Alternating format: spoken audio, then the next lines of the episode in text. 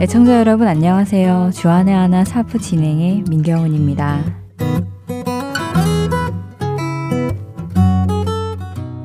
내일은 파더스데이입니다. 미국은 어버이날을 기념하는 한국과는 다르게 어머니 날과 아버지 날을 따로 구분하는 것이 참 특이하게 느껴졌는데요.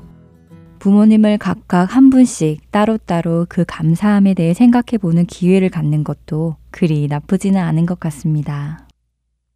우리의 육신의 아버지의 사랑을 깊이 깨닫고 감사하는 시간이 되기를 바라고요. 영의 아버지이신 하나님 아버지의 깊은 사랑도 다시 한번 체험하고 깨달아 감사드리는 귀한 시간이 되기를 바라며 첫 찬양 보내드립니다. 그 사랑.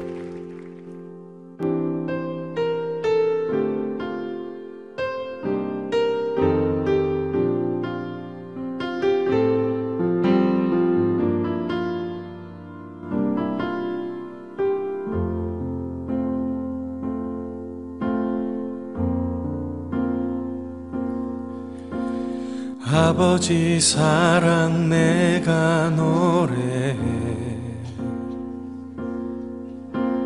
아버지 은혜 내가 노래해. 그 사랑 변함없으신 거짓 없으신 성실하신 그 사랑 상한 갈때 꺾지 않으시는 꺼져가는 등불 끄지 않는 그 사랑 변함없으신 거짓 없으신 성실하신 그 사랑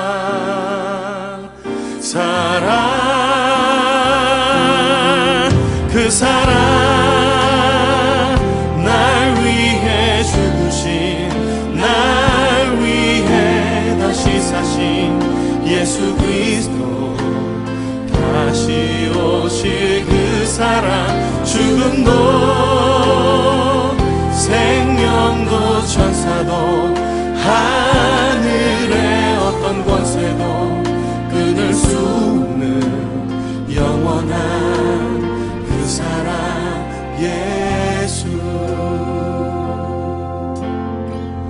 아버지 그 사랑을 다시 한번 찬양하길 원합니다. 아버지 사랑 내가 노래해. 아버지 은혜 내가 노래해. 그 사랑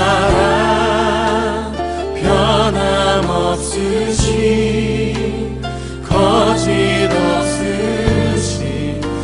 성실하신 그 사랑. 사랑 갈때 꺾지 않으신 꺼져가는 등불 끄지 않는 그 사랑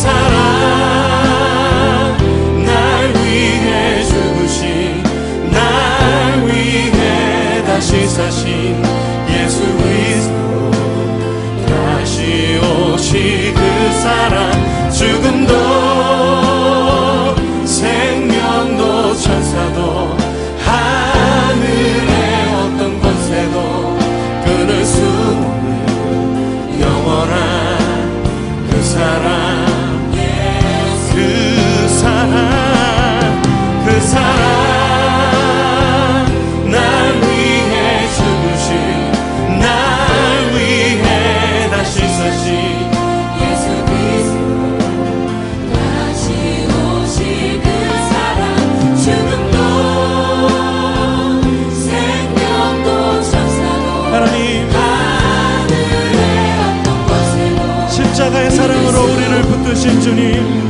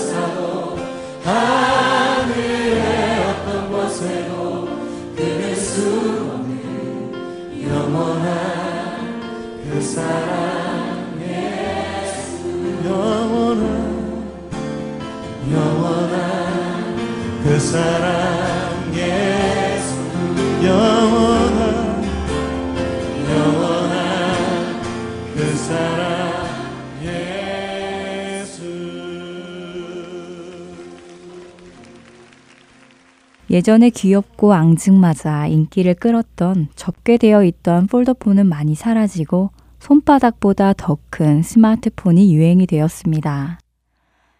더욱이 한국에서는 폴더폰은 박물관에서만 볼 수 있는 유물과 같은 물건이 되어버린 것 같은데요.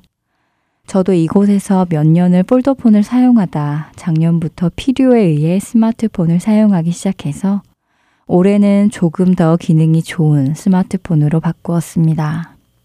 핸드폰 자체 내에 기능도 많고 인터넷 쓰기도 편리하고 사진도 잘 찍히고 영상통화도 하기 쉽고 또 기계에 말을 걸면 그 기계가 답을 하는 재미있는 기능도 있더라고요. 그 외에도 편리한 기능이 많아서 재미있고 신기해 했었습니다. 그런데 4, 5개월이 지나자 저에게 어떤 변화가 찾아왔습니다. 쉬는 시간이 잠시라도 생기면 핸드폰을 들여다보고 혼자 밥을 먹게 될 때면 핸드폰을 찾고 잠이 들기 전에도 핸드폰을 보고 잠이 들게 되었습니다. 핸드폰의 편리함이 너무 좋고 또 쉽게 다른 이들과 소통이 된다는 것에 점점 빠져들었는데요. 그래서 친구들의 소식, 각종 한국 소식, 요리나 쇼핑, 그 밖에 여러 가지 정보들을 검색하느라 자기 전까지 스마트폰을 꼭 붙들고 자게 되었습니다. 아침에 일어나면 물론 먼저 스마트폰을 확인합니다. 어느 순간 매일 체크하는 블로그가 생기고 매일 봐야 하는 웹툰이 생기고 매일 읽고 싶은 기사거리가 생기기 시작했습니다. 그리고 스트레스를 받거나 화가 날 때도 즐겨보는 정보를 읽거나 기사거리를 읽으면서 그 스트레스를 잊으려고 하더라고요. 그런데 문제는 이렇게 스마트폰과 보내는 시간이 많아지면 많아질수록 저는 하나님과 함께하는 시간이 점점 줄어들기 시작했다는 것입니다. 책을 보거나 기도를 했던 잠들기 전에 그 시간, 또 기도를 시작했던 아침도 스마트폰이 그 자리를 차지하게 되었습니다. 성경 공부를 해야 하고 말씀을 읽어야 하는 시간은 점점 줄어들고 제 손에 핸드폰을 가지고 있는 시간은 늘어만 갔습니다. 심심함이나 조금만 지루하다라는 생각이 들면 바로 스마트폰을 열고 무언가 보기 시작했고요. 그러다 문득 느껴지는 게 있었습니다. 내 안에 성령님이 계시지 않는 공허하고 텅 빈 느낌. 하나님의 임재가 느껴지지 않는 느낌이 들었습니다. 심하게는 하나님 나라가 아닌 세상에 속해 있는 느낌이 들기도 했습니다. 인간의 편안한 것이 오히려 저와 하나님과의 관계를 멀어지게 한다는 것이 느껴졌는데요. 물론 다른 사람들은 스마트폰을 유용한 점만 잘 사용을 하고 하나님과의 관계도 잘 유지하시는 분들도 많이 계십니다. 정말로 스스로 절제하고 컨트롤만 잘한다면 스마트폰은 우리의 생활에 참 유용한 물건이기도 합니다. 저는 컨트롤을 잘 못한 경우가 되겠죠? 스마트폰을 안 쓸 수는 없지만 컨트롤을 잘 해야 하는데 말이지요. 그런데 실제로 우리 주변에 많은 분들이 스마트폰 중독증이 있다고 합니다. 자신이 스마트폰 중독인지 아닌지 테스트할 수 있는 몇 가지 질문도 있다고 하는데요. 제가 잠시 읽어드리겠습니다. 1. 핸드폰을 잃어버리면 친구를 잃어버린 느낌처럼 불안하다. 2. 화장실에 핸드폰을 가지고 간다. 3. 밥을 먹다가 핸드폰 소리가 들리면 즉시 달려간다. 4. 핸드폰이 없으면 손이 떨리고 불안하다. 5. 핸드폰으로 쇼핑을 한 적이 2회 이상이다. 6. 핸드폰 글자 쓰는 속도가 남들보다 빠르다. 7. 핸드폰에 설치한 앱이 30개 이상이고 대부분 사용한다. 8. 핸드폰을 보물 1호라고 여긴다. 9. 하루에 핸드폰을 2시간 이상 쓴다. 이 9가지 사항 중 7개 이상이면 중독이고 5개부터는 의심이 된다고 합니다. 그리고 3개에서 4개는 곧 스마트폰에 중독될 위험이 있다고 합니다. 절제를 잘 하시는 분들도 계실 것이고 5개 이상이신 분들도 계실 것입니다. 우리는 스마트폰에 중독되는 것이 아닌 그 스마트폰의 주인이 되어야 하지 않을까요?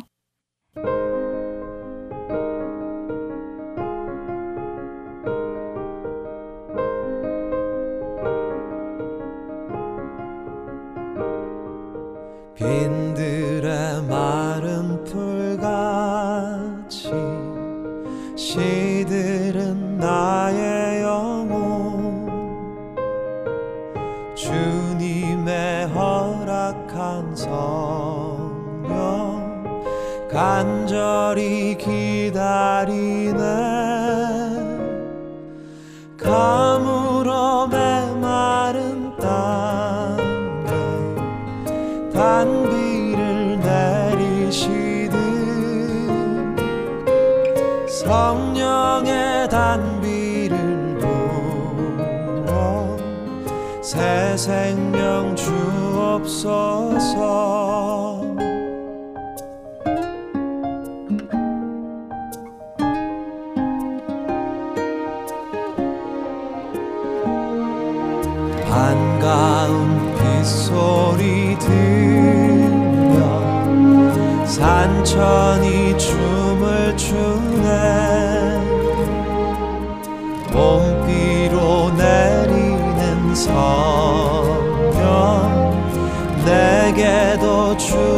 주옵소서 가물어 메마른 땅에 단비를 내리시듯 성령의 단비를 부어 새 생명 주옵소서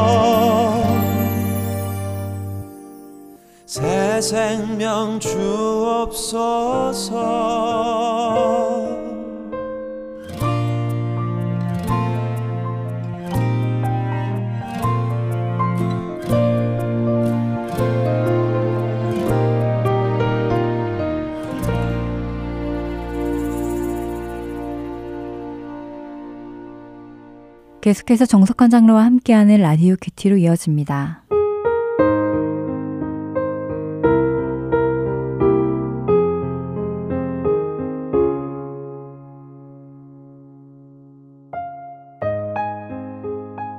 줄인 자에게 내 심정이 동하며 괴로워하는 자의 심정을 만족하게 하면 내 빛이 흑암종에서 떠올라 내 어둠이 낮과 같이 될 것이며 여호와가 너를 항상 인도하여 메마른 곳에서도 내 영혼을 만족하게 하며 내 뼈를 견고하게 하리니 너는 물된 동산 같겠고 물이 끊어지지 아니하는 샘 같을 것이라.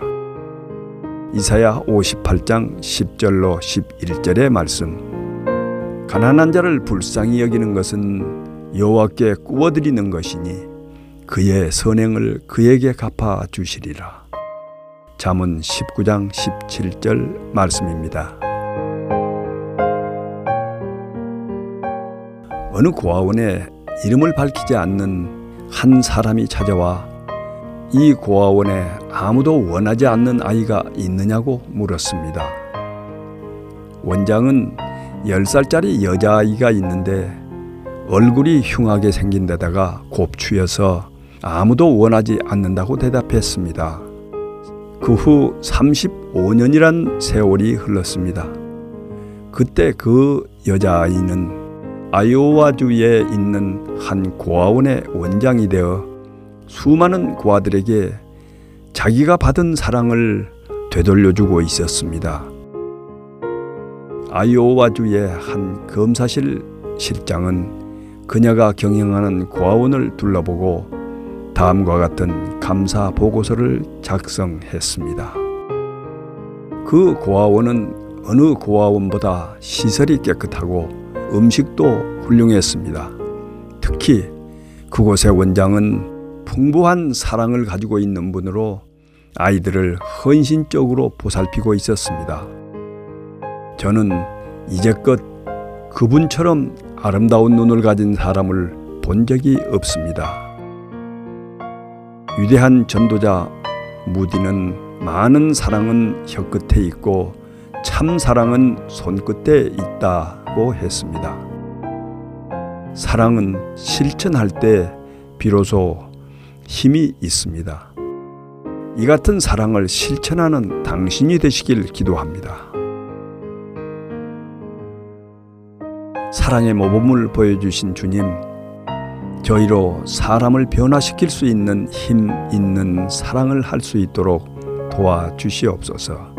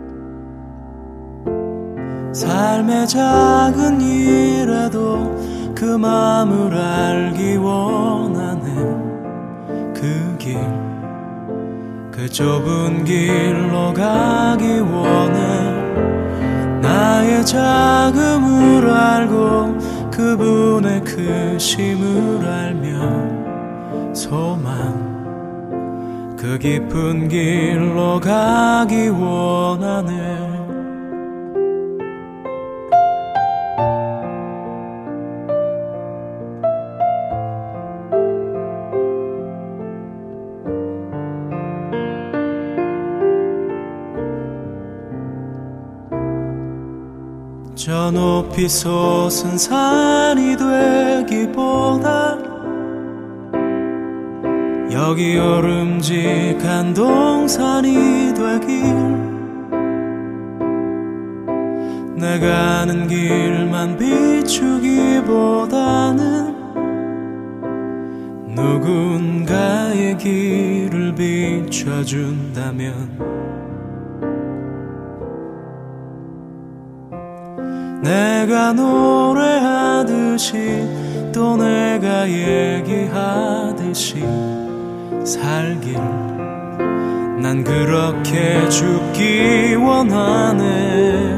삶의 한 절이라도 그분을 담기 원하네 사랑.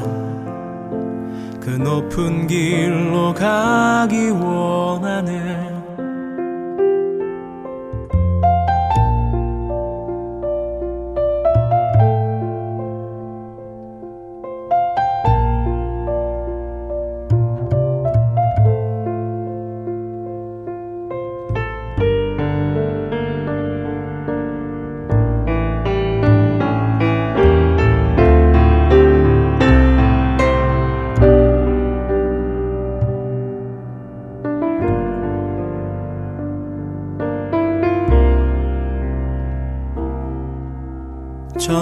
솟은 산이 되기보다 여기 오름직한 동산이 되길 내가 아는 길만 비추기보다는 누군가의 길을 비춰준다면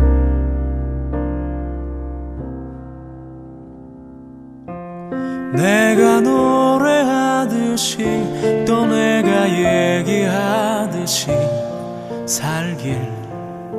난 그렇게 죽기 원하네.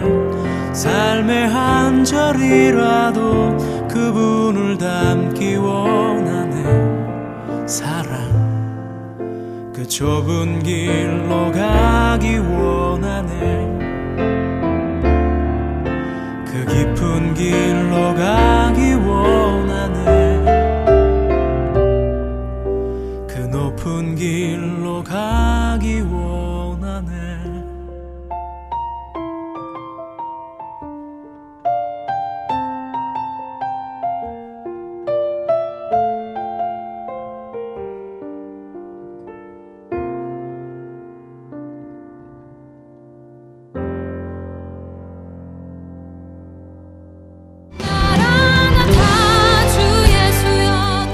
주님이 오시는 그날을 기다리며 나라와 민족 그리고 열방을 위해 기도하는 이 시간 하트앤서울 복음선교에서는 매주 목요일 저녁 7시에서 8시 30분까지 찬양과 중보기도의 시간을 갖습니다.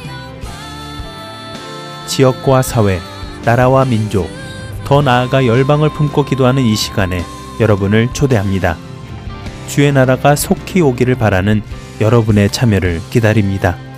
자세한 문의는 602-866-8999로 해주시기 바랍니다.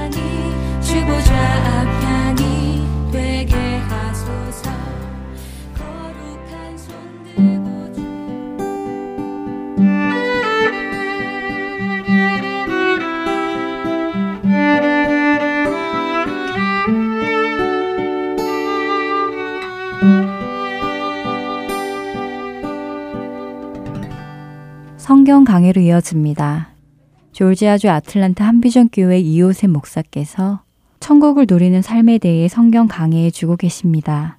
오늘은 그 세 번째 시간으로 마태복음 13장 44절부터 46절의 말씀으로 할 일을 바로 찾아야 라는 주제로 말씀 전해 주십니다. 은혜 시간 되시길 바랍니다. 할렐루야. 이한 해는 정말로 주님 깊이 만나시는 한 해 되시기를 예수 그리스도 우리 주님의 이름으로 축복합니다. 헬렌 켈러라는 분이 유명한 분이시죠. 이분이 삼중고를 겪으면서 인생을 사셨습니다. 볼 수 없고 말할 수 없고 물론 들을 수 없고 그러니까 이렇게 어떤 정보를 획득한다거나 할 때 다른 아무 능력이 없고요. 느낌, 손바닥의 느낌이나 이런 감각을 사용하실 수밖에 없었습니다. 보고 듣고 말할 수 없는 삼중고라는 게 인생을 살아가면서 엄청나게 불편한 것이죠. 근데 이분의 책 중에서 사흘만 볼 수 있다면 하는 책이 있습니다. 그래서 Three Days to See 하는 그 책이 있는데 그 책에 3일간만 내가 눈을 볼 수 있다면 뭘 하겠느냐 하는 질문 속에 그분이 이렇게 얘기하셨어요. 첫째 날 사랑하는 사람들을 다 불러 모아놓고 그동안 목소리로만 듣던 그 아름다운 모습을 바라보겠다. 둘째 날 나는 새벽에 일어나서 밤이 낮으로 바뀌는 감격적인 순간을 보고 싶다. 셋째 날 나는 다시 한번 해 뜨는 광경을 바라보겠다. 그리고 거리에 나가서 사람들이 오가는 모습을 보겠다. 참 어떻게 생각하면 소박한 소원입니다. 우리를 매일 하는 일입니다. 그러나 그것이 그분에게는 간절한 소원이었습니다. 어느 날 숲을 걷다가 다 걷고 나서 친구에게 물어봅니다. 숲이 어땠냐? 그래서 그 친구가 얘기합니다. 그저 그래. 그러나 그것이 헬렌 켈러에게는 간절한 소원이었습니다. 정말 그분이 눈을 떠서 그 모든 걸 다 보지 못했지만 예수 그리스도 주님을 믿음으로 말미암아서 천국에서 지금 환한 시야로 모든 걸 보고 계실 줄 믿습니다. 우리가 눈이 뜨이면 보이는 것들이 있습니다. 특별히 우리 신앙에 있는 믿음의 눈이 뜨이면 천국이 보이는 것입니다. 그렇죠? 우리가 믿음의 눈을 뜨지 않았을 때 깨닫지 못했던 것이 깨달아지고 믿음의 눈을 뜨지 않았을 때 갖지 못했던 것이 갖게 되고요. 저는 그것이 신앙생활이라고 생각합니다. 왜냐하면 천국은 예수님 믿으면 누구나 들어갈 수 있지만 안타까운 것은 뭐냐면요. 천국에 들어갔고 교인이 됐고 신앙의 삶을 살면서도 천국을 누리지 못하는 분이 의외로 많다는 것입니다. 천국은 내가 죽어서만 들어가는 곳이 아니고 내가 죽어서 새하늘과 새 땅에 들어가서 사는 그 천국도 우리가 간절히 바래야 되는 거지만 중요한 건 뭐냐면 예수님 말씀대로 천국은 예수 믿는 순간부터 누려지는 것입니다. 우리 모두에게 물어볼 수 있죠? 천국 가기 원하십니까? 그럼 교회에 나오시는 분들은 대답이 뭡니까? Yes. Yes 갖고 안 될 것 같으니까 아멘. 아멘 갖고 안 되니까 아멘, 아멘. 그것만은 놓치고 싶지 않은 거죠. 그렇죠? 당연히 천국 가고 싶습니다. 그럼 지금 당장 천국 보내드릴까요? 그럼 뭐라 그래요? 좀 생각해 봐야 되겠습니다. 제가 지금이라도 보내드릴까요? 그러면 조금 멈칫멈칫 합니다. 왜 그렇습니까? 세상도 밥 먹고 살만하고 여러 가지가 있고 건강하고 그러면 그런 대로 살만하거든요. 조금만 더 있다 가겠습니다. 이게 보통 우리가 가질 수 있는 천국에 대한 관점들인 것 같습니다. 근데 실제로 천국은 그런 것이 아니고 천국은 이 땅에서 누려질 수 있는 것입니다. 만약에 이 땅에서 그 천국이 누려질 수 없다면 내가 죽어서 가야 되는 새하늘과 새 땅 그것도 우리가 간절히 바라지 않을 수도 있다 그런 얘기입니다. 그러니까 중요한 건 뭐냐면 예수 그리스도를 믿는 순간에 우리는 천국을 이 땅에서 누리는 삶을 살아야 된다는 것입니다. 그래서 그 천국을 누리기 위해서는 그 천국을 알 수 있어야 되고 정말 붙잡을 수 있어야 되는데 그 천국에 대한 확고한 가치에 눈이 열려서 알게 되는 게 언제냐면 예수 그리스도의 십자가의 가치를 알게 될 때, 예수 그리스도의 죽음의 가치를 알게 될 때 우리 눈이 열린다는 얘기. 우리 십자가의 능력에 대해서 그래서 고린도서 1장 18절에 보면 십자가의 도가 멸망하는 자들에게는 미련한 것이로되 구원받은 우리에게는 하나님의 능력이라. 예수님을 안 믿는 분들에게 십자가의 도를 얘기하고 예수님이 십자가의 도로 가신 걸 얘기하면 진짜 나는 그와 관계없다고 얘기하고요. 심지어는 그 정말로 스투핏 이렇게 얘기할 수도 있습니다. 당신 그걸 믿느냐? 근데 믿는 우리에게는 하나님의 능력인 게 분명하다 그러니. 그 능력이란 얘기는 뭐냐면요. 그 순간에 내 죄가 사함받은 것과 하나님의 나라가 열리는 것과 하나님 창조자께 다스리는 왕 대신 나라의 내가 백성이 된 것과 하나님의 자녀가 된 것과 앞으로 내가 현세뿐만 아니라 다가오는 미래에까지도 영원한 삶이 확장 열려 있다는 걸 아는 거죠. 영적인 얘기죠. 눈의 눈이 아니고 영적인 눈이 열려서 그걸 보게 되는 거죠. 나의 미래와 나의 모든 게 보게 되니까 기뻐지고 기쁨 때문에 그날부터 시작해서 기쁘고 행복하고 평안하고 노래 부르는 사람으로 산다는 얘기죠. 믿으십니까? 이것이 안 되면 천국을 누릴 수가 없는 겁니다. 그래서 천국을 누리는 시작은 어디냐면 예수 그리스도의 십자가에 바로 그것이다. 근데 무거운 죄가 사함받고 지옥에 갈 수밖에 없는 내가 하나님의 은혜 가운데 하나님의 총애를 받고 살아간다. 하는 그 현장인 거죠. 그렇게 천국을 누리려면 두 번째 누리는 건 뭐냐 하면요. 내 옛날의 자아를 갖고 못 누린다. 그 얘기 뭐냐면 나에겐 주인이 바뀌었다. 내가 내 능력으로 신앙생활하고 내가 뛰어다니고 내가 모든 걸 할 때는 문제를 계속 일으키고 먼지를 일으키고 그러는데 이제부터 예수님이 진짜 주님이 되셔가지고 내가 그리스도와 함께 십자가에서 죽고 이제는 주님이 내 안에서 살아주시고 주인이 되시고 그 주님을 따라서 주님으로 그야말로 롤도 나의 주님으로 모시고 살아서 예수님의 뜻이 나의 뜻이고 예수님의 희망이 나의 희망이고 예수님의 말씀이 나의 진리가 되었을 때 사람은 매일매일 예수님이 주시는 평안과 기쁨과 하나님의 능력이 내 인생을 휘짓고 나와서 내 가족을 바꾸고 나의 인생을 바꾸고 나의 기회를 바꿔주시는 하나님의 능력을 체험하게 된다. 내 능력이 아니고 하나님의 능력이 나를 끌어가시기 시작한다. 내가 죽지 않으면 예수님은 살아나지 못한다. 철저한 신앙이죠. 나를 완벽하게 예수님께 내어드린 것, 그것이 십자가입니다. 오늘 본문은 우리에게 귀한 것을 깨닫게 합니다. 그것이 뭐냐면 마태복음 13장에서 예수님께 주적하신 말씀인데요. 천국은 마치 밭에 감추인 보화와 같으니 사람이 이를 발견한 후 숨겨두고 기뻐하며 돌아가서 자기의 모든 소유를 다 팔아 그 밭을 샀느니라. 그러니까 사실 한 가지는 설명이 필요한 게 어떤 사람이 길을 가다 밭에서 땅 속에 숨겨놓은 보화를 발견했다. 그러니까 요즘에는 별로 없는 일입니다. 이런 거는. 어, 요즘에 땅에 안 숨기죠. 금고에 숨기거나 safety box에 넣거나 뭐 다른 데 넣습니다. 근데 그런 기관이, 금융기관이 하나도 없던 2000년 전에는 보통 사람들이 자기의 큰 돈을 숨기는 방법은 금을 많이 사가지고 보석들을 많이 사가지고 자기만 아는 곳, 자기가 소유하고 있는 밭에다가 깊이 묻는 것이었습니다. 그러니까 밭 구탱이로부터 자기가 걸었겠죠? 그러니까 대각선으로 스무 발자국, 또 왼쪽으로 스무 발자국, 오른쪽으로 스무 발자국 딱 찍어서 그러니까 자기는 그것만 기억하고 있는 거죠. 아무도 모르는 거죠. 깜깜한 밤중에는 사람들이 없을 때 몰래 와서 다 묻어놓고 그 위에 농사를 계속 지니까 아무도 모릅니다. 그렇게 숨겼다는 것입니다. 재산을 그렇게 보관했다는 것이죠. 무슨 이유인지 모르지만 그 아마 거길 묻었던 사람이 세대가 흐르고 전쟁이 나가고 그래서 아무한테도 가르쳐 주지 않고 자식한테도 가르쳐 주지 않고 죽었을 수 있습니다. 그러니까 오늘 말씀은 뭐냐면요. 어떤 사람이 밭을 가고 밭을 일을 하다 보니 뭘 했든지 모르지만은 그 안에 어마어마한 보물이 밭 속에 감춰져 있는 걸 발견했다 이런 얘기입니다. 그러면 어떡할 것이냐? 어, 그 보물이 있나 보다 그러겠느냐? 그러지 않는다. 그 보물을 발견했으면 그 밭을 사기 위해서 어떤 대가라도 치른다. 그러니까 이 사람의 첫 번째 반응은 뭐냐면 기뻐하며 돌아가서 이게 무슨 얘기예요? 도덕적인 걸 다 떠나고요. 이 의화의 목적은 천국의 가치를 가르쳐 주기 위해서 하신 겁니다. 기뻐하며 돌아가서 집안에 있는 집과 모든 것과 전 재산을 다 팔아서라도 아무리 그 땅이 비싸도 보화의 가치를 알기 때문에 사지 않겠느냐. 45절부터는 천국은 마치 좋은 진주를 구하는 장사와 같으니 극히 값진 진주 하나를 발견하며 가서 자기의 소유를 팔아 다 팔아 그 진주를 사느니라. 똑같은 말씀에 이중적인 두 번의 결쳐서 반복해서 확인해 주시는 내용이죠. 진주의 가치를 알아보는 것은 전문가 진주 장사밖에 없습니다. 골동품의 가치를 알아보는 게 골동품을 취급하는 분들밖에 없는 것처럼 전문가란 얘기입니다.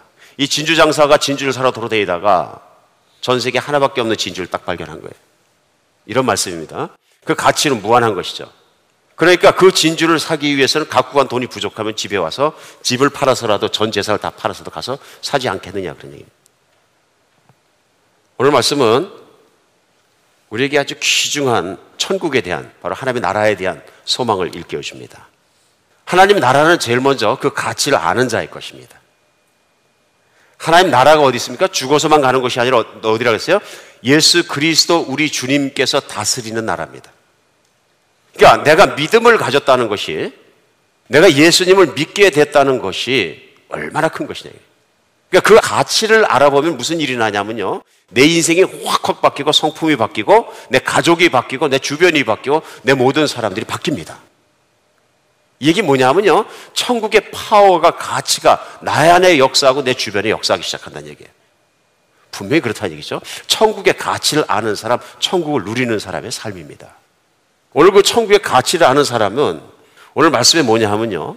그 천국의 가치를 위해서라면 어떤 대가라도 치른다. 여기 핵심이 있습니다. 그렇죠? 가치를 아는 사람만이 그 가치를 위해서라면 내가 희생할 수 있다 그런 얘기입니다. 오늘 이 말씀 보면서 저희가 특별히 생각해야 될 것이 여러 가지 있지만 한 가지는 분명히 알 수 있습니다. 천국의 가치를 아는 사람은 천국을 위해서 산다는 것입니다. 그것이 어떤 희생의 대가를 요구할지라도. 그래서 오늘은 천국의 가치를 아는 사람이 마지막으로 살아가는 태도에 대해서 우리 같이 한번 생각해 보겠습니다. 왜냐하면 똑같은 인생을 뭐 80을 살든 90을 살더라도 천국을 아는 사람이 인생을 사는 것과 천국을 모르는 사람이 인생을 사는 것은 완전히 다릅니다. 천국을 가진 사람이 인생을 살 때는 모르는 사람이 사는 것과 차이가 뭐냐면요. 할 일을 바로 합니다. 물론 인생에서 할 일은 많습니다. 어, 우리가 생각할 때 뭐 각자가 할 일을 자기 찾아갖고 자기 인생대로 그냥 결정해서 가치 있는 대로 살면 되는 거지 이렇게 생각하기 쉽습니다. 그러나 천국을 가진 사람은 진짜로 인생을 확실한 가치 있는 목적을 위해서 삽니다. 왜요? 천국의 가치만큼 살기 때문에. 세상에서 천국을 모르는 사람은 자기 가치만큼 살고요. 자기 생각만큼 살고요.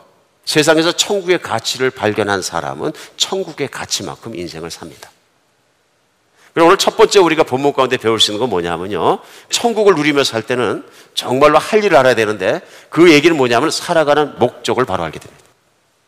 내가 살아가야 되는 이유, 내가 어떤 일을 해야 되는 이유, 내 삶의 목적을 분명하게 알게 된다. 그런 얘기입니다. 우리 인생의 가장 큰 비극은 돈이 없는 것도 아니고 건강이 없는 것도 아닙니다. 우리 인생의 가장 큰 비극은 목적이 없는 겁니다. 당신은 오늘 무엇을 위해 사시겠습니까? 제가 여러분에게 여쭙겠습니다. 2015년도의 삶의 목적은, 삶의 이유는, 내가 살아가는 이유는 뭡니까? 무엇을 위해 사시겠습니까? 막연합니까? 그럼 내 인생은 공전하고 있는 겁니다. 그렇죠? 왜냐하면 방향이 없는 거예요. 내가 무엇을 위해서 살아야 될지 허망한 것을 위해서 살 수밖에 없는 거예요. 여러분, 천국을 아는 사람은 틀립니다. 천국이 어디입니까? 예수 그리스도가 왕 되시고 그분이 세워가시는 그분의 백성과 함께 세워가시는 그분의 나라예요. 내가 거기 백성이 됐다는 거죠. 그럼 당연히 천국에 살아가고 천국을 누리는 사람은 무슨 생각하겠습니까? 천국 생각을 하게 되고요. 예수님이 나의 주인이 되셨기 때문에 이제는 예수님께서 추구하시는 걸 나도 추구하게 됩니다.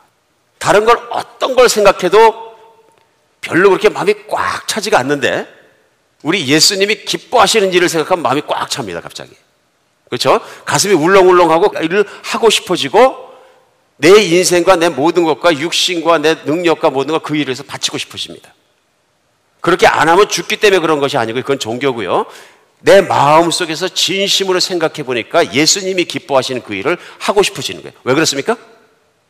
그 예수님은 나의 왕이시고 나의 주인이시고 그 예수님은 또한 나를 위해 생명을 바쳐 사랑하시고 나와는 뛸래야 뛸 수 없는 관계 속에 살아가는 사람이 천국을 누리는 사람인데요. 자연스럽게 그런 사람의 마음속에 꽉 차는 희망은 뭐냐면 예수님 기쁘시게 하는 일을 하고 싶다. 믿으십니까? 너무 현실성이 없습니까? 이게 신앙인의 우리의 현실입니다. 밥 먹고 사는 게 현실이 아니고요. 우리는 어떨 때 생각하면 너무나 밥 먹고 사는 것에 꽉 들러붙어 있어요. 인생의 목적이 밥 먹고 사는 겁니까? 아니죠. 정말 밥 먹고 살다가 가면 너무 억울하지 않습니까? 밥 먹고 살다가 어, 나이 먹어버리고 밥 먹고 살다 죽으면 얼마나 억울합니까 인생이 아무 가치가 없잖아요 무슨 value가 있습니까 그 인생이 잘 먹고 사는 거하고 좀 덜 먹는 거하고 무슨 차이가 있습니까 또 큰 집에 사는 거하고 작은 집에 사는 거하고 좋은 옷 입는 거하고 허른 옷 입는 거 무슨 차이가 있습니까 밥 먹고 산 거죠 잘 사는 겁니까 그게 아니죠 잘 못 사는 거죠 오늘 우리 인생에서 그런 거 한번 생각해 볼 필요가 있습니다 그럼 왜 그런 인생 헛바퀴 도는 인생을 사는 거예요? 하나님 나라를 생각하지 않으니까 그런 거예요. 하나님 나라를 생각하지 않으면 어떤 인생을 사느냐면요. 내 나라를 살아갑니다. 하나님 아버지의 나라, 예수 그리스도의 나라, the kingdom of God 속에 살아가면서 나라 속에 살아가면서 그 나라를 추구하지 않으면 my kingdom을 추구합니다. 나의 꿈, 나의 이상, 나의 목표, 나의 편안함, 나의 성공, 나의 것, my kingdom을 추구합니다. 그래서 대개 my kingdom을 추구하는 사람이 인생의 끝에 어떻게 살습니까? 다 허무한 것이지. 다 해봤는데 소용없더라고. 지고 가는 것도 아니고. 맞습니까? 그러니까 인생은 이런 거 생각해 보면 정말 깊이 생각해 볼 일입니다. 그러니까 예수님께서 제자들에게 기도를 가르치면서 우리가 말하는 주기도문을 가르쳐 주신 거예요. 마태복음 6장 9절로 10절에 예수님께서 처음 가르치면서 하신 말씀이요. 그러므로 너희는 이렇게 기도하라. 하늘에 계신 우리 아버지여 이름이 거리 기억임을 받으시오며 나라가 임하옵시며 뜻이 하늘에서 이룬 같이 땅에서도 이루어지이다. 우리 어쩔 때 주기도문 기도하면서 암송하듯이 그냥 막 할 때도 있잖아요. 이게 사실은 죄 되는 거예요. 그죠? 굉장히 중요한 게 돼요. 하늘에 계신 우리 아버지 그 나라가 임하옵시며 Your kingdom come. 하나님 아버지의 나라가 천국이잖아요. 하늘나라이고요. Your kingdom, 이 땅에 하나님 나라가 이루어지게 하여 주시옵소서. 이게 예수님 소원이에요. 그 일을 위해서 예수님은 십자가에 못 박혀 죽으신 거예요. 그리고 그 사랑과 예수님의 그 기도 때문에 여러분과 저희는 예수님을 믿게 된 거예요. 믿으십니까? 그러니까 은혜인 거죠. 십자가에 죽으신 것뿐만 아니라 예수님은 간절한 소원 가운데 아버지여 내게 주신 자들을 위해서 내가 기도하오니 요한복음 17장입니다. 저들 하나도 잃어버리지 않고 다 내게 오게 하여 주시옵소서. 그 기도가 이루어져서 여러분과 제가 예수님을 믿게 된 거예요. 그 기도가 이루어져서 100년 전에 하나님은 카나다와 미국에서 선교사를 깜깜한 땅 조선반도에 보내주시고 그들이 복음을 전하다 그 복음이 번져져 가지고 우리 정말 대한민국에서 크면서 상가마다 동네마다 십자가가 가득한 하나님께서 그런 부흥을 주시고 그 결과로 여러분과 제가 예수님을 믿고 하나님 나라에 포함이 된 거죠. 감사한 일입니까? 미치도록 감사한 일이죠. 생각해 보면 어떻게 나한테까지 복음이 왔느냐 하는 거죠. 그리고 어떻게 내가 믿게 됐고 어떻게 하나님 자녀가 되었느냐 하는 게 기가 막힌 일이죠. 이게 감사할 일 아닙니까? 이게 바로 예수님의 기도 때문에, 예수님의 사역 때문에, 예수님의 소원 때문에, 하나님의 사랑 때문에 내 안에 이루어진 거죠. Your kingdom come. 하나님 아버지의 뜻이 하늘에서 다 이루어지는 것처럼 땅에서도 이루어지게 하셨어. 이게 문제입니다. 하나님 나라가 온전히 이루어지는 건 뭐냐면요. 하나님의 뜻이 한 가지도 막히지 않고 다 이루어져야 되는 것이 나라가 이루어지는 건데 내가 예수님을 받아들이고 하나님의 나라 안에 살아가면서 내 뜻대로 살아가면 어떻게 됩니까? 하나님의 뜻이 안 이루어집니다. 여기 문제가 있는 것입니다. 이게 막히면 천국을 누릴 수도 없고 즐길 수도 없을 뿐만 아니라 천국의 목적을 달성할 수도 없는 거죠. 사람이 왜 그렇게 해서 하나님의 뜻을 달성 못하게 하느냐면요. 항상 내 생각을 하니까 그렇습니다. my kingdom, 내 dream, 내 것, 모든 것. 우리의 초점은 예수 그리스도, 나를 구원하시고 내 안에 계신 예수님이어야 합니다. 예수님만 바라보고 예수님의 뜻으로 살아가야 됩니다. 세상에서 이게 안 되면 안 되는 것입니다. 베드로는 정말로 평범한 어부였습니다. 무식한 사람이었습니다. 학문도 부족했고요. 그냥 시골 어부입니다. 평생. 대대로 어부고요. 예수님을 안 만났으면 어부라는 그것이 바뀔 가능성은 제로입니다. 똑같은 일을 반복하게 되어 있습니다. 평 죽을 때까지요. 그런데 이 베드로가 누가복음 5장에서 게네사렛 호숫가에서 예수님을 만나는 기적을 얻게 됩니다. 고기 그물이 가득한 걸 붙잡으면서 예수님을 알아보는 눈이 열리고요. 그 다음에 자기가 죄인을 갖고 엎드리는 겸손함도 발견하고요. 그 다음에 예수님의 제자가 됩니다. 그러나 예수님의 제자가 됐지만 내 힘으로 예수님을 따르려고 막 노력을 하다가 예수님을 몰아붙이기도 하고 예수님을 모욕하기도 하고 예수님을 부인하기도 합니다. 우리가 볼 때 베드로는 저주받은 모습입니다. 수석 제자라 그렇지만 엄밀하게 얘기하면 예수님을 모르는 자입니다.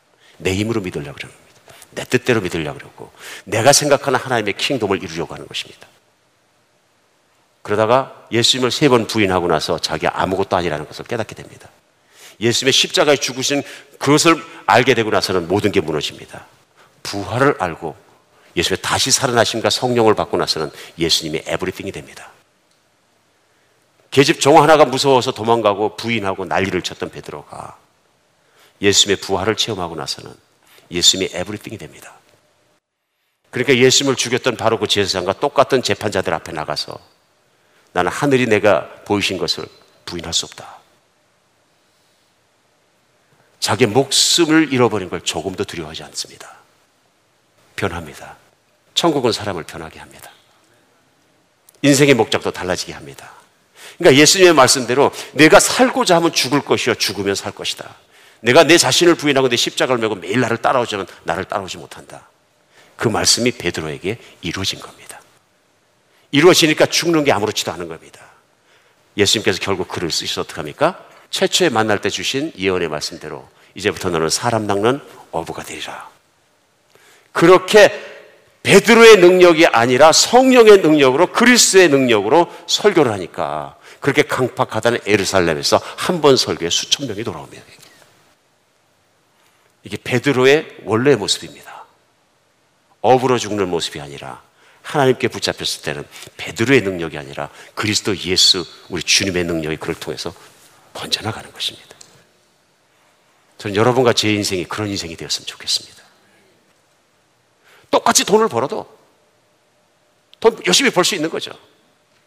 내가 잘 먹고 잘 살기 위해서 돈 버는 사람은 공허한 인생을 사는 것이고 똑같이 돈을 벌어도 그 똑같이 돈을 벌어가지고 그 돈을 가지고 나는 평생에 하나님을 위해서 멋진 교회 성전을 짓는 게 꿈이다. 그것도 그러면 그걸 꿈이 있는 거죠 하나님 나라에. 나는 선교하는 게 꿈이다. 돈을 벌어서. 그럼 열심히 돈을 버는 것이 선교죠. 나는 열심히 돈을 벌어갖고서 고아원을 세우고 학교를 세우는 게 정말 꿈이고 그리스도를 전하고 싶다. 그게 꿈인 거죠. 그래서 하나님 나라를 세우는 것이죠.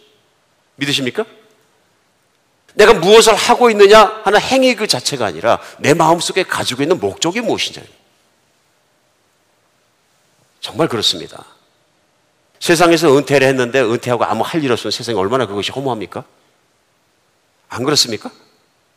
남은 인생은 뭐예요? 즐기는 게 아니라 죽는 날을 기다리는 거죠. 의미가 없으면 죽는 날을 기다리는 죽어가는 고목이 지나지 않습니다. 인생에 의미가 없는 거죠. No meaning.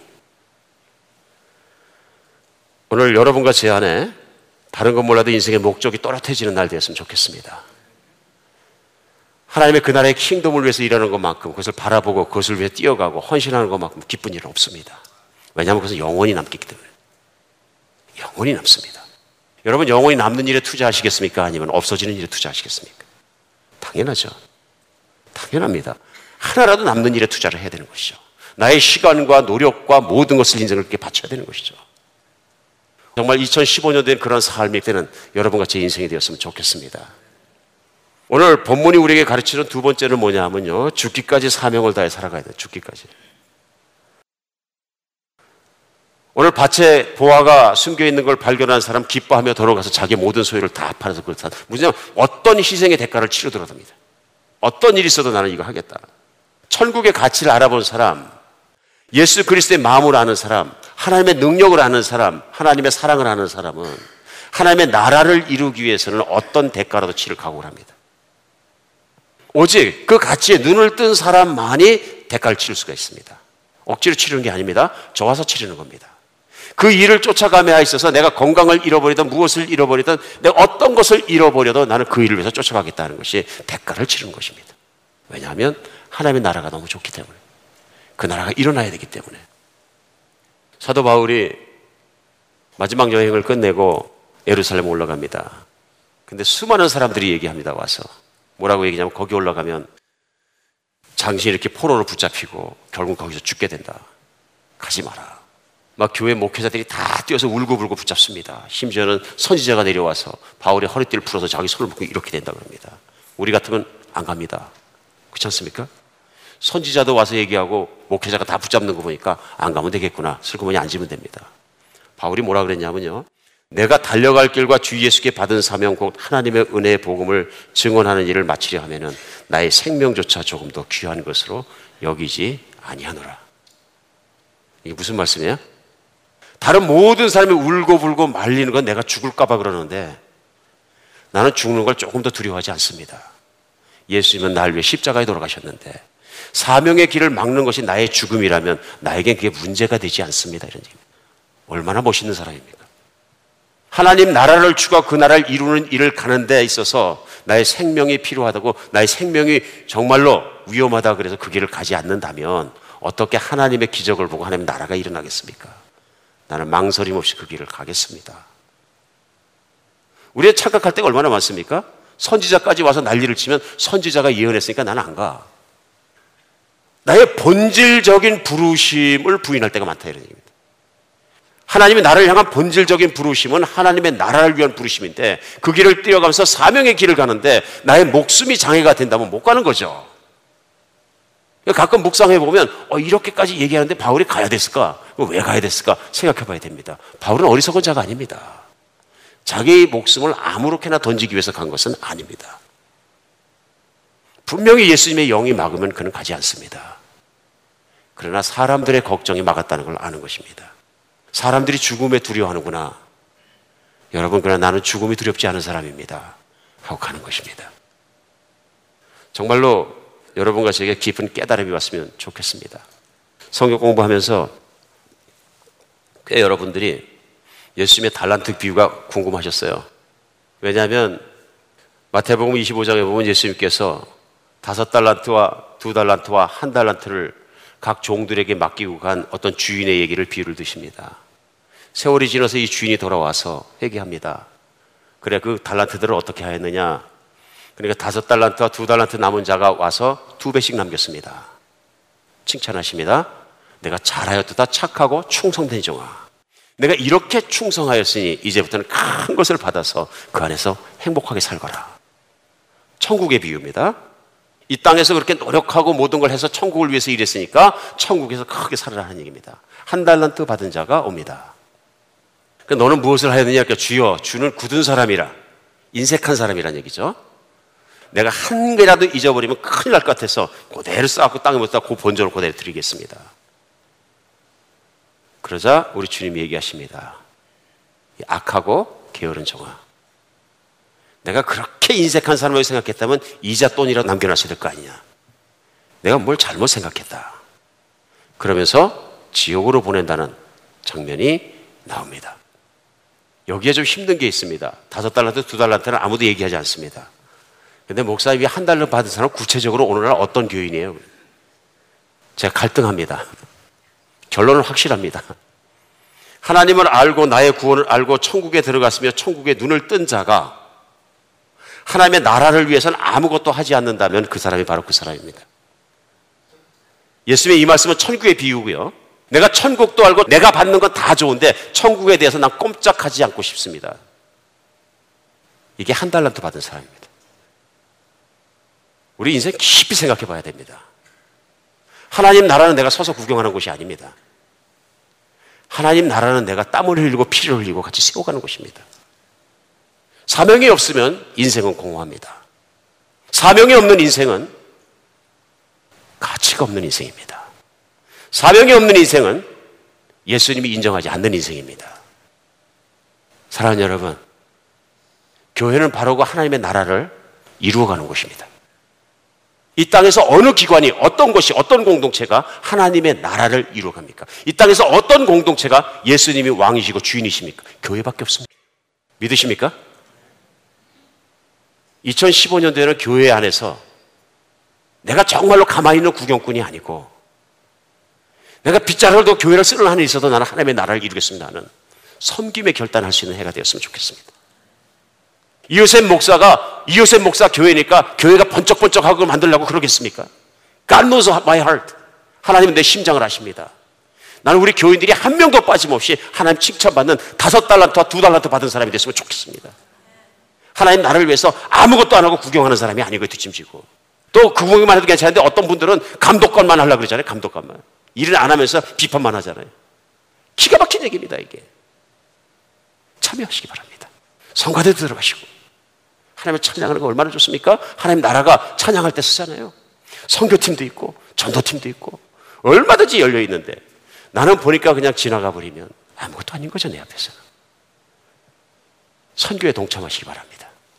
하나님의 나라는 예수 그리스도께서 각 그리스도인에게 선포하시고, 당부하시고, 명령하신 게 뭐냐면, 너희는 온 천하를 다니며 만민에게 복음을 전파하라. 그 복음이 땅 끝까지 전파돼야 그때 내가 돌아올 것이다. 그래서 예수님께서는 복음을 전파하는 이 귀한 일을 천사에게도 맡기지 아니하시고 자녀들에게만 맡기셨습니다.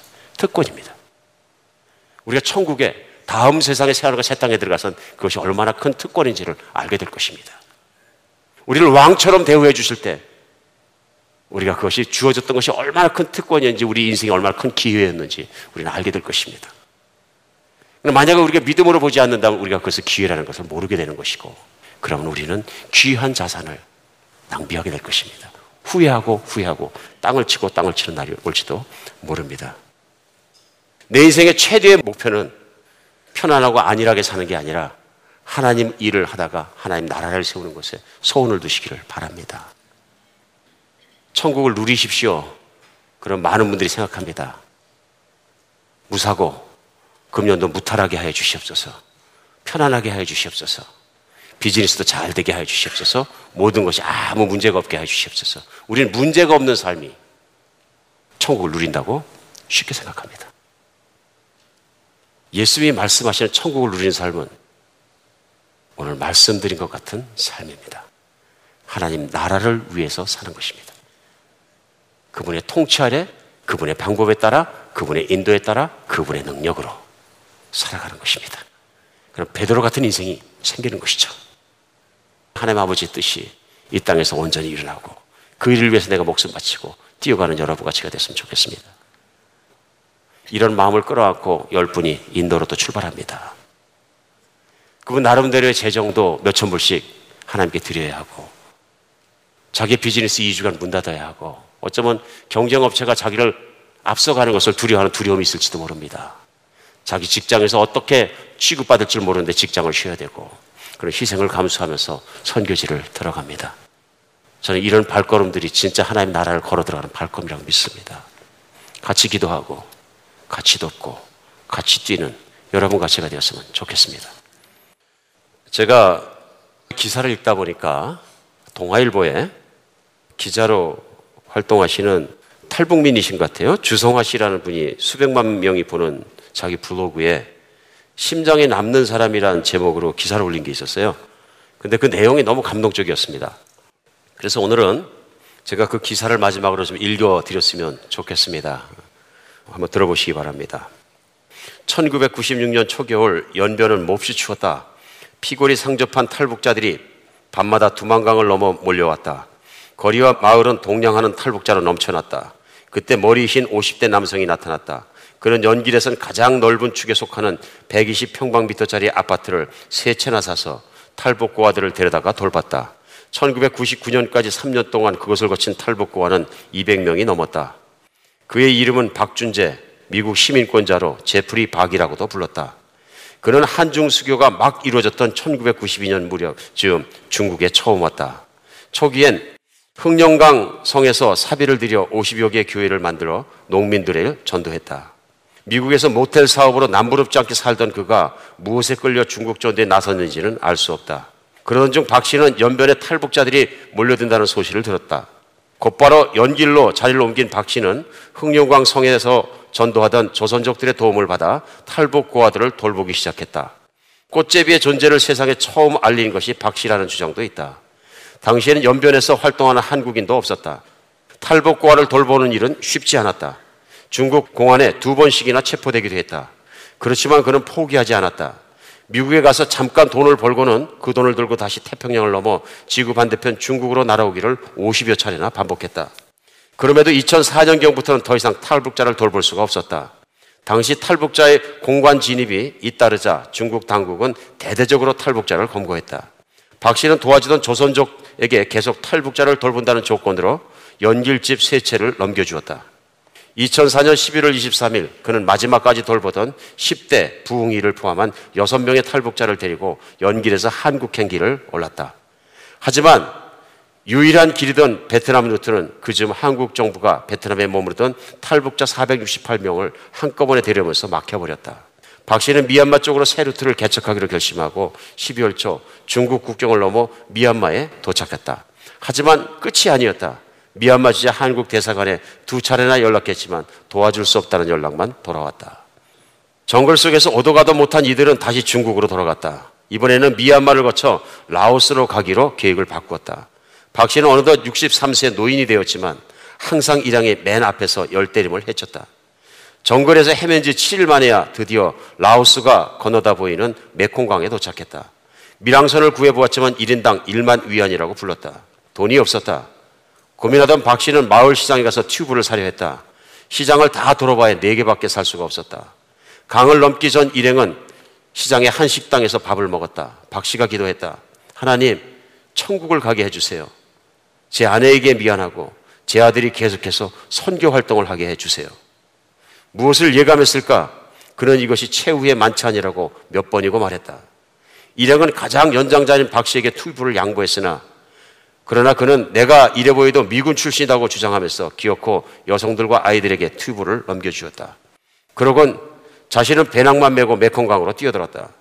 유유 흐르는 듯한 메콩강은 막상 사람들이 뛰어들자 사납게 변했다. 일행은 40분 가까이 정신없이 떠내려가다가 강 가운데 보트를 만나 구세일생으로 구조되었다. 일행 중에 막내였던 부웅이가 이렇게 회상했다. 물살이 새서 정신이 하나도 없어요. 어느 정도 정신이 든 뒤에 뒤돌아보니 할아버지는 안 보이고 배낭만 물에서 들락날락하는 것이 보였습니다. 부웅이는 나중에 알았다. 박 씨는 헤엄을 잘 치지 못한다는 것을. 강가에서 몇 시간째 할아버지를 부르며 목나오 울었지만 그는 돌아오지 않았다. 일행은 라오스 경찰에 체포되었고 한국 대사관에 통보됐다. 하지만 라오스 대사관도 이들을 무시했다. 이들은 목숨을 걸고 넘어왔던 메콩강을 다시 넘어 미얀마 경찰에게 넘겨졌다. 미얀마는 이들을 북송하려 했다. 하지만 박 씨의 넋이 이들을 끝까지 지킨 것일까? 미국 시민권자의 실종 사실을 알게 된 미국 정부가 미얀마 한국 대사관에 박 씨의 생사화기를 요청했다. 그제서야 한국 외교관이 나서기 시작했다. 미얀마 경찰을 말했다. 여기 들어온 북한 사람은 다 북으로 보냈지만 너희는 한국 외교관이 왔으니 한국으로 가게 될 것이다. 정글을 헤맨 지 석 달 뒤에 그들은 한국으로 왔다. 그리고 10년이 흘렀다. 2005년 1월 2일 메콩강에서 탈북자를 위해 목숨을 바친 박준재, 제프리 박의 이름을 기억하는 이는 아무도 없다. 잊어서는 안 될 그 이름을 다시 부르며 소박한 이 글을 그가 머물고 있을 천국에 바친다. 박준재 할아버지, 나는 나침반을 들고 처음으로 헤쳤고 어디선가 넋이 머무르며 지금도 지켜지는 그 루트를 따라 2만 명의 탈북자가 한국에 왔습니다. 메콩강에서 당신의 배령을 건져 올리고 엉엉 울던 막내 부흥이는 얼마 전 콜롬비아 대학에 입학해 탈북자 최초의 아이브리그 학생이 되었습니다. 하늘에서 지켜보고 계시죠. 또 점심 식사를 하면서 어린아이는 부흥해보고 얘기합니다. 이게 마지막 만찬인 것 같다. 박준재 목사님, 마지막 밥을 먹고 각자 유서를 쓰자. 유서를 쓰면서 그때 쓰셨던 그 유서가 하나님 이들 천국 가게 하여 주시옵소서. 하나님의 나라 가게 하여 주시옵소서. 하나님, 내 아들이 이 선교 사역을 계속하게 해 주시옵소서. 하나님 제 아내에게 너무 미안합니다. 제가 기사를 찾다 보니까 그 사모님이 조지 아틀란타로 옮기셔서 산다는 얘기는 발견했지만 어느 분인지는 저도 모릅니다. 저는 이분 훌륭한 선교자라고 생각하십니다. 연세 보니까 50대 넘어서야 선교에 돌입하시고 또 목회자가 되신 분이십니다. 모태롭을 하시고 보통 집사님이셨겠죠. 하나님 나라에서는 쳐다볼 수 없이 큰 분일 겁니다. 하나님 나라를 위해 사는 사람 하나님이 쓰십니다. 늦지 않았습니다. 부흥이라는 아이가 기억하는 것은 할아버지입니다. 아무 말이 없었던 할아버지, 돈을 다 대주셨던 할아버지, 묵묵히 정글을 앞서가면서 길을 개척했던 할아버지. 부흥이는 생각했습니다. 왜 저 늙은 나이에 북한을 탈출했을까? 부흥이는 끝까지 할아버지가 탈북자인 줄 알았습니다.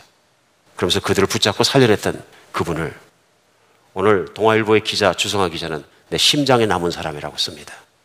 그렇게 제목을 붙였더니 부흥이가 얘기합니다.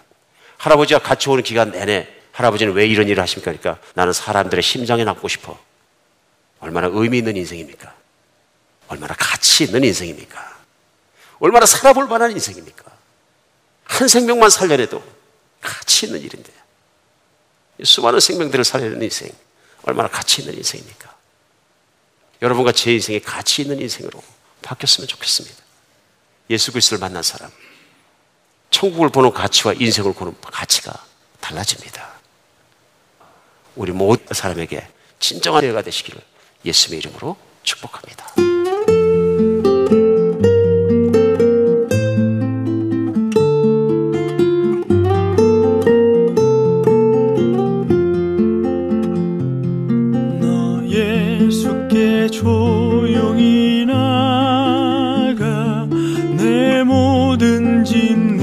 내려놓고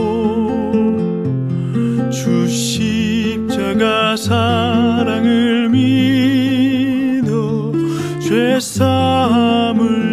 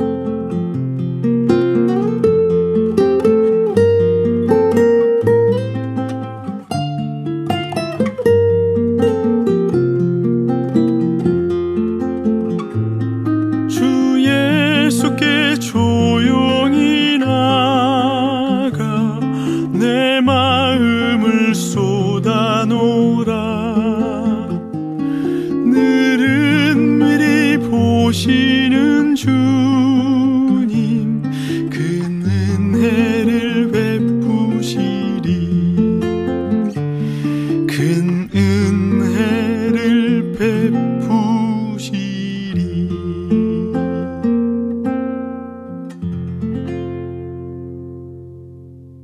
사람이 무언가에 중독이 되는 것은 그것을 함으로 기쁨과 즐거움이 뇌로 전달되기 때문에 중독이 된다고 합니다.